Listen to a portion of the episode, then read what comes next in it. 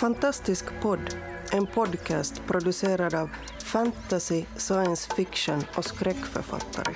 På svenska, i Sverige och Finland. Vi snackar skriva, böcker, våndor och vändor i våra och andras världar.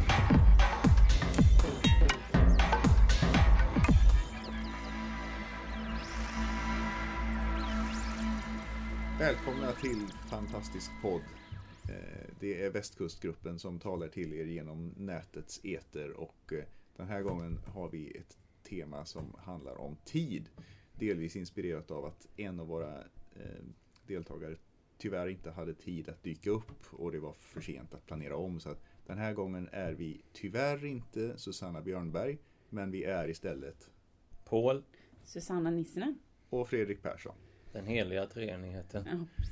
Precis. Susanna hade funderat på, mycket på tid till den här ja, gången. Det, ja, verkligen. Och det är ju för att eh, eh, jag har en liten bebis på sju månader och eh, är helt chockad över att eh, eh, allting, eller ja, att det, jag har ingen tid att skriva. Och eh, då funderar jag lite på hur ni gör. Eller hur, hur man gör och hur man ska liksom, eller Lägga upp det. Ja, precis. Lite tips och råd och sådär så att man eh, lyckas med Paul, du som har barn, berätta nu. Har du Ja. några tips? Ja, jag, jag hade ju som utgångspunkt att försöka vara liksom jämlik och så när jag väl fick barn. Det var en viktig grej så. Och det var ju det där med att dela tid och så. Så att inte jag skulle vara någon sån där Sprang omkring med mitt och mina viktiga skrivande medan frun eh, jobbar någonstans i bakgrunden och led ungefär. Mm. Eh, men när jag, hade, när jag var verkligen som mest fokuserad eh, under en period och det var säkert en, under åtminstone ett år. Då hade jag väldigt, jag tänkte vad är det jag Vad är det som är viktigt liksom? Ja det är ju liksom, ja det är skrivandet, jobbet och familjen. Jobbet måste jag ju ha. För vi måste leva. Mm. Och familjen är ju bra att liksom vara trevlig med. Så, så typ om jag skulle se en film så såg jag oftast inte en film för att jag kanske, ja just den filmen ville jag se eller någonting. Det, det kunde kanske sammanfalla men det var en det, det berättigas bara om det var en social aktivitet med min, med min familj eller Mm. möjligtvis någon annan. Okej. Så, eh, så jag liksom riggade inte för film bara för att jag själv ville se någon. Och sen så läste jag i princip inga böcker i och för sig nästan. Mm. Förutom när det var någon som jag måste. Av någon anledning. Mm.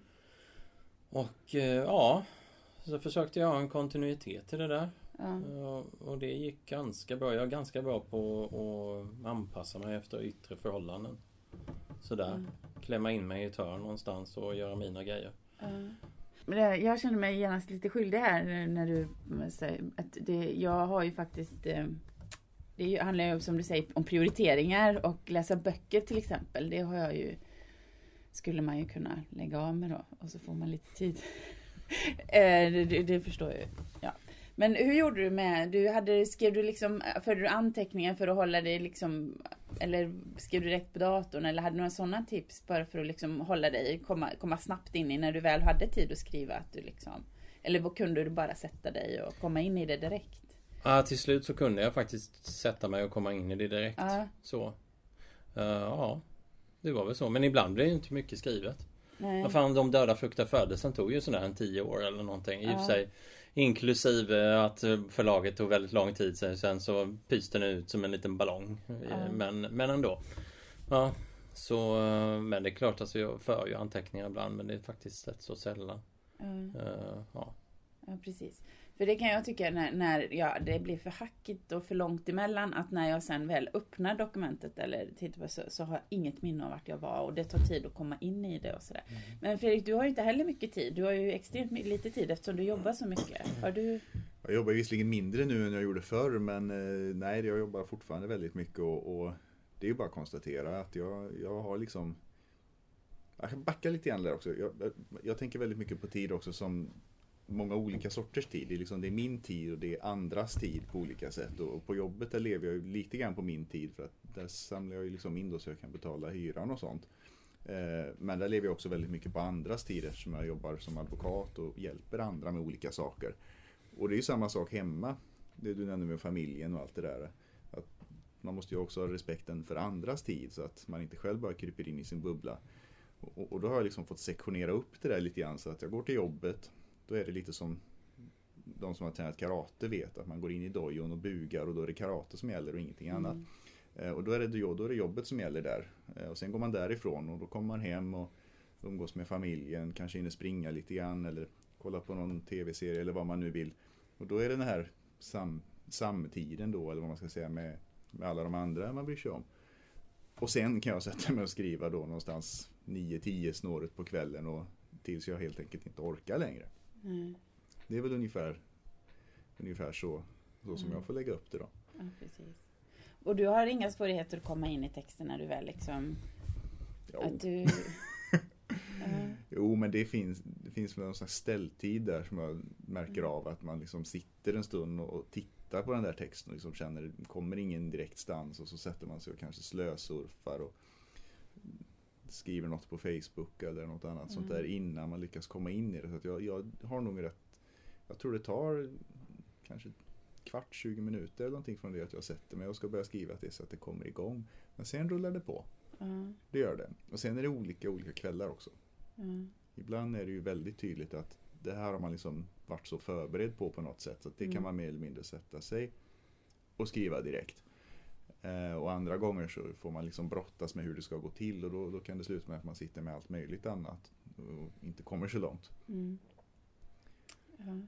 Jag, jag försökte ju vara förberedd på, på, på det. Eh, jag, eller jag, jag trodde att jag var väldigt förberedd på det. Eh, bristen på tid när, när jag innan eh, Tun föddes. Och, så jag googlade mycket och läste om an- andra författare som hade barn och hur de hade gjort. Och, den, den mest kända det är väl J.K. Rowling. Hon, eh, den, när hon beskrev i någon eh, tv-intervju att, att hon hade fått frågan att hur lyckades hon skriva en bok och ha ett litet barn, ett spädbarn. Och hon sa att det var för att hon gjorde ingen, inget hushållsarbete och levde som en slav, som hon kallade det då. Mm. Och, eh, och då tänkte jag så här, ja men det kan jag. Men det visade sig att jag var inte så bra på det. Eh, vi, att strunta i och, och alltså jag har väldigt, väldigt svårt att, att strunta i disken väller över. Eh, och sådär. Så, så, så det, det, det var en sån här grej som jag, jag försöker jobba med det och ha liksom toleransnivån på, jag, jag är inte jättepetig men ja. Eh, och sen så var det Shannon Hale, en annan författare. Hon, hon skrev att hon, hon var helt manisk med sovtid. När barnet sover så, så fick hon inte göra någonting annat och hon drog ner på andra grejer. Och det har också varit svårt. Men det ju- kommer ju tillbaka till det som du sa Paul med prioriteringar. Så att man måste, man måste prioritera sin skrivtid. Det måste vara viktigare än andra saker. Eller att man liksom det var ju ett väldigt bra tips egentligen. Så att man helt enkelt, man måste mm, prioritera vissa saker. Alltså man gör en prioriteringslista i huvudet kanske. Ja, framförallt så är det väl också det att eh, Alltså man måste tänka på det hela tiden lite så att ja, nu gör jag det här. eh, kan jag, jag skriva eller varför gör jag det? Snarare liksom. Jag gör det för att, alltså ibland så måste man ju bara ta det lugnt och inte göra någonting och då kanske man behöver det och då tänker man att ja men jag måste ta det lugnt och inte göra någonting eller göra något dumt liksom ibland och då, då är det helt okej. Men just det där att man tar en ställning hela tiden. För ofta så är det folk säger ja men jag har ingen tid och sen så går de och glor på Aktuellt och de Ja, det. slöpratar lite och de jag gör något annat som är sådär lite halvt meningslöst. Så det, ja. Jo, men det, där har du ju som sagt prioriteringar. Visst, nu slår vi in den öppna väggen också. Men, men det är ju väl, väldigt tydligt så. För med, framförallt när jag skriver mycket på kvällarna så då är det ju nästan ingen TV alls. Utan det kanske är en stund då för att vara lite sällskaplig med familjen. Men det finns ju inga tv-serier jag följer och jag, vågar knappt skaffa Netflix-abonnemang för så kommer jag väl sitta där och, och glo Ja, på det och precis. inte få något ur mig då. Det var ett bra tips. Eh, Ja, exakt. Skaffa inte det. Nej, men, det, nej, men det, jag, jag tycker det är bra också. För att jag får mycket inspiration när jag ser en, en bra tv-serie, en bra film eller läser en bra Ja. bok. Jag försöker faktiskt att alltid läsa ett kapitel i alla fall varje kväll. Och då väljer jag böcker då istället ut efter sådana som jag tror att jag antingen har nytta av för mitt eget skrivande eller sådana som jag verkligen vill läsa. Ja, För det- som jag tar inte vilken bok som helst. nej. Eh, För då blir det där liksom att då tar det tid ifrån den här tiden jag skulle annars haft att skriva. Mm. Men har ni tänkt på en annan sak apropå det? Får ni sådana här längre ställtider ibland? Alltså när jag pratar om det här med att man blir sittande en stund innan Ja. man kommer igång och får någon slags ställtid. Jag, jag har märkt det att rätt ofta så får jag sådana här ställtider som kan vara på någon månad ibland. Jag inte får i mig något vettigt hur jag än Mm. försöker. Och sen efter det så lossar det bara och så kan man skriva liksom en halv bok på, på ett halvår. Eh, hur, hur, upplever ni det? Ja, det kan jag faktiskt. eh, Alltså, men det är nästan som att det, det behöver koka lite under locket ett tag. Att det kanske är så. Eller att du, man tänker sig att idéer är som små pingisbollar och som hamnar i en hink i Mm. huvudet. Och det är för en, när liksom hinken är halvfull då kan du börja skriva på något vis. Alltså att man, att eh, man är inte färdig för att skriva. Eller att man behöver en paus. Och det är ju som om, om man har skrivit väldigt mycket och intensivt ett tag. Att man kanske behöver och, och, och, och det kanske gärna behöver ställa om sig från en berättelse till en annan. Eller är det, ja, jag vet inte. Eller så eh, jag, jag misstänker alltid lathet från min sida. Men, men jag vet inte. Nej men, det, men jag, har, jag har också upplevt det. Men jag har aldrig liksom funderat på varför det har varit. Utan jag har liksom nog... Men det kanske inte handlar om lathet utan handlar om ställtid faktiskt. Nu när jag tänker efter. Paul. Ja, nej, det är ett långsamt och trögt men hyfsat jämnt flöde som jag har faktiskt. Det är aldrig att jag sitter och skriver en hel halv roman på en månad eller någonting sånt där. Så jävla duktig är jag inte liksom. På Ehm, en månad vet jag inte. Nej men någonting kanske. sånt där liksom. Men däremot så har jag ju, försöker jag ju efter att det här, den döda frukta födelsen tog ju en oerhört lång tid och då tänkte jag att det kan jag ju inte hålla på med liksom. Så då har jag haft olika tricks. Sånt som att eh, varenda gång det är, jag ska börja på ett nytt kapitel så kanske jag gör en liten miniplanering för det så att jag kan följa den. Eh, och, eh, eller så är det så att jag hopp, kanske när jag har skrivit rätt mycket och tycker saker börjar bli lite tråkiga så vet jag ändå liksom att vissa saker behöver skrivas. Då hittar jag, hoppar jag till någonting som är roligt liksom. Mm. Och sådär. För att det ska vara, för att jag själv ska syssla med det som är kul. Mm. Så. Eller som, ja. Att man, om någonting blir tråkigt så eh, försöker jag fundera ut vad som gör att det skulle bli roligt så jag har, kan utnyttja den tid jag har. Dessutom måste jag faktiskt påpeka att när jag var som mest effektivast så var det också så att eh, typ eh, någonstans mitt in i veckan så fick jag så här litet sammanbrott vanligtvis. Eller något och då somnade jag typ under Bolibompa eller någonting helt liksom. Det gick inte att hejda liksom. Bara plötsligt "Åh." Så var jag som död sen. Så vaknade jag sen av någon ungarna liksom var uppe och ville ha mat eller någonting. Ja, ja, jag fixar det. Och då var man ju utsövd så. Men det var ju lite så här, var ju säkert krävande för kroppen eller någonting. Jävligt ohälsosamt liv man lever. Jo men det, det, men det har jag tänkt på massor av gånger. Just med tanke på att jag är förvisad till att skriva på natten. Nästan så att jag börjar fundera på om den här ställtiden har att göra med ljuset på dygnet att göra. För att när det är den här tråkig mitt i vintern, mörker och det regnar och är kallt och eländigt. Då, då kanske jag kan sätta igång och skriva vid halv tio eller någonting. Och så skriver jag tills jag tröttnar och är då som du säger helt död dagen efter och undrar varför jag gör det här.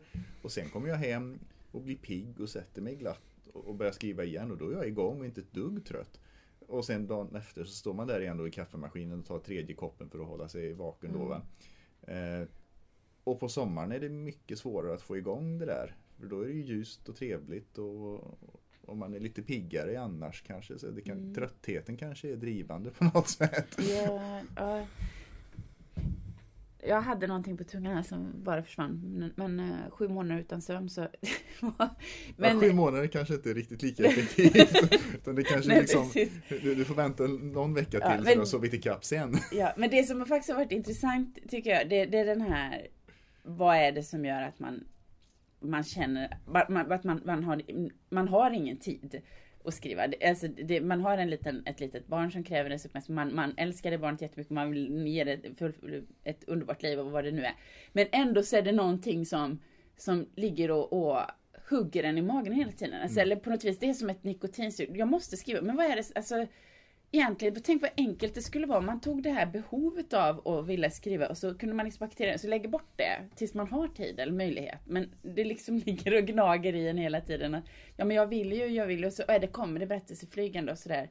Har ni aldrig känt att ni skulle vilja ta det här behovet av att skriva, för, eller har, är det liksom en optional grej för er? För mig känns det mer som en väldigt störig kroppsdel som, som liksom måste få vara med på, som jag inte kan liksom göra mig av med. För det skulle vara väldigt bekvämt för mig. Alltså jag skulle tycka det, jag, jag måste ju faktiskt inte skriva just nu.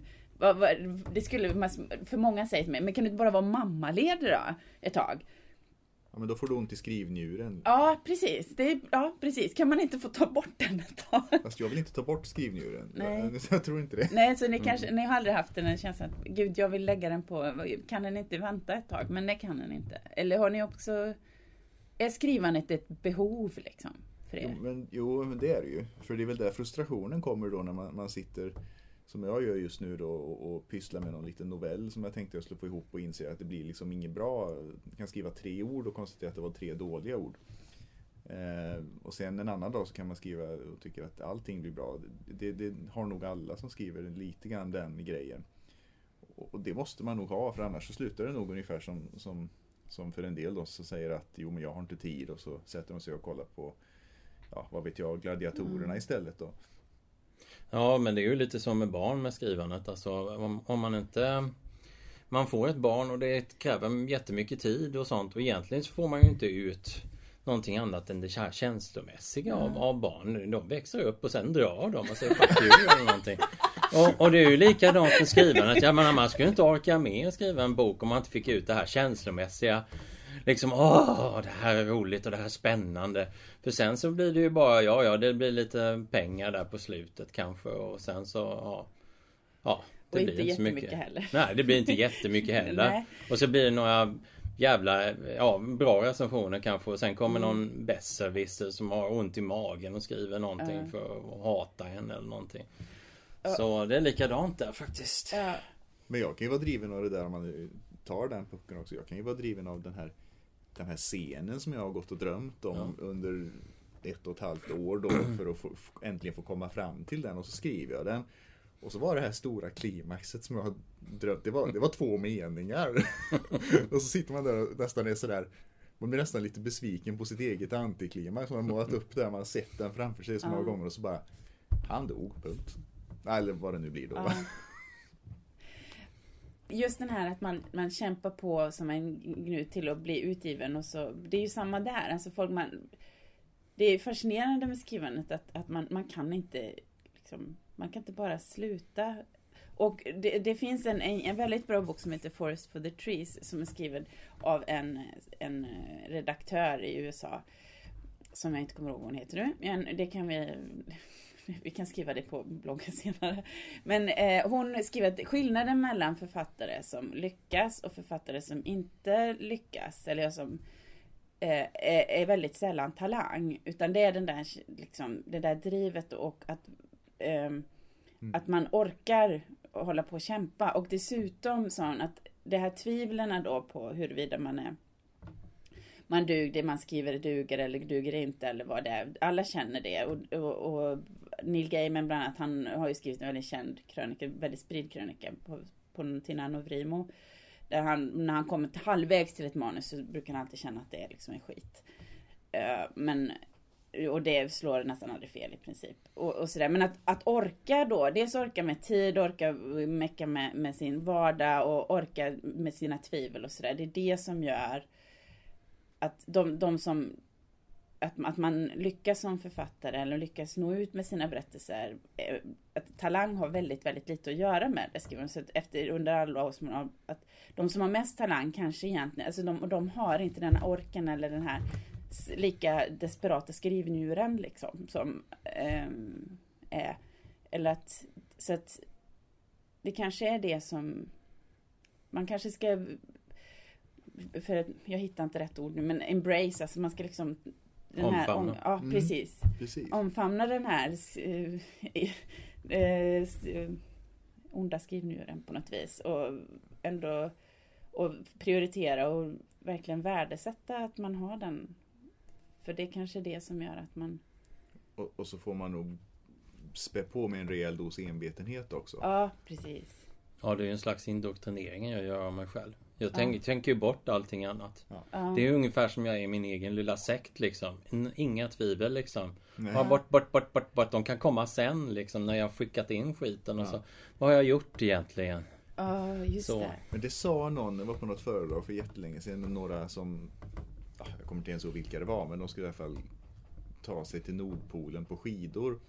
Eh, och det är livsfarligt på alla möjliga sätt och det är jobbigt och det är kallt och, och, och man förfryser sig och, och blir blöt och allt vad det nu var. Va? Och de hade gjort upp den dealen då sinsemellan att när de väljer sig ut på det här, vad som än händer, så får de inte ifrågasätta varför gör vi det här eller något sånt. För då, det är då det blir farligt för då kommer de att börja undra och diskutera och, och, och sluta med att de fryser ihjäl i någon vak där då eller någon. Det var ju väldigt bra. Egentligen, man får inte ifrågasätta. Det Nej. skulle vara ett bra sätt egentligen att... Ja, så är det. Sen, Mm. sen får man väl som sagt, det är den här, den här, det är den här berömda ska man säga, inner critic eller vad det pratas Ja. om ibland, liksom lyfta bort den så mycket som möjligt och det är jättesvårt. Men, men det är ändå bra devis tror jag, att liksom, nu har jag bestämt mig för att jag ska skriva den här boken. Den handlar om detta. Det här är karaktärerna och så vidare. Nu gör vi det. Och, och får vi se sen om det blir bra eller dåligt. Ja. Alltså man får ju ha pli på den där inre kritiken så att den när, den väl är, när man väl skriver i alla fall så får den ju syssla med det. Alltså jag menar, om man ska till Nordpolen så måste man ju ta sig dit på bästa sätt. Mm. Liksom. Men det är inte så att den säger att bästa sätt är att åka tillbaka och titta på en videoanspelning av någon annan som flyger dit. Eller så det är likadant med skrivandet då. Liksom. Just Ja. Den, den ska bara göra det då. Sen i och för sig när man inte skriver kan man gå omkring och lalla och, och må Ja. dåligt eller vad fan men inte då liksom. Ja. Och samtidigt är det ju som så att största tecknet på att skrivnjuren mår dåligt är att i alla fall jag själv blir väl lite, ja, jag ska inte säga att jag blir grinig för jag är ganska nöjd och så, men när jag känner att jag vill skriva och inte får, då, blir jag, då är jag inte så nöjd med saker och ting. Och så sätter jag mig och skriver och sen är jag himla nöjd med saker och ting efter det. Så att jag tror det Ja. är bra för en. Ja, Mm. precis. Alltså det märks. Ja, för jag, jag, jag känner det som ett nikotinsug. Alltså det suger i kroppen. Så måste få skriva lite. Men sen har jag också irriterande karaktärer som rycker mig i örat hela tiden. Liksom som, så att de eh, lämnar mig inte i fred och det, så har det... Men jag tyckte det var ändå var väldigt, väldigt bra. Um, Pauls prioriteringslista där och din får inte ifrågasätta tills man är färdig tycker jag var, faktiskt var rätt. Jag känner att jag fick... Eh, eh de, de landade någonstans och så tänkte jag det, det kanske man faktiskt... har- Du får bejaka din inre sektledare. ja, precis. Ja, det är sant. Det, det var faktiskt ett väldigt bra, eh, bra uttryck. Ja. Ja, då går vi alla hem och bevakar våra inre sektledare Ja. och fortsätter skriva. Och omfamnar eh, skri, skrivnjuren. Just det. Du har lyssnat på Fantastisk podd. Om du trivdes i vårt fantastiska poddsällskap och vill ha mer så hittar du äldre poddar och information om oss som deltar på vår hemsida under fantastiskpodd.se och på vår Facebook-sida Fantastisk podd. Har du frågor eller förslag på vad du tycker att vi ska tala om, hör gärna av dig antingen på Facebook eller via kommentarer på hemsidan. Vi hörs!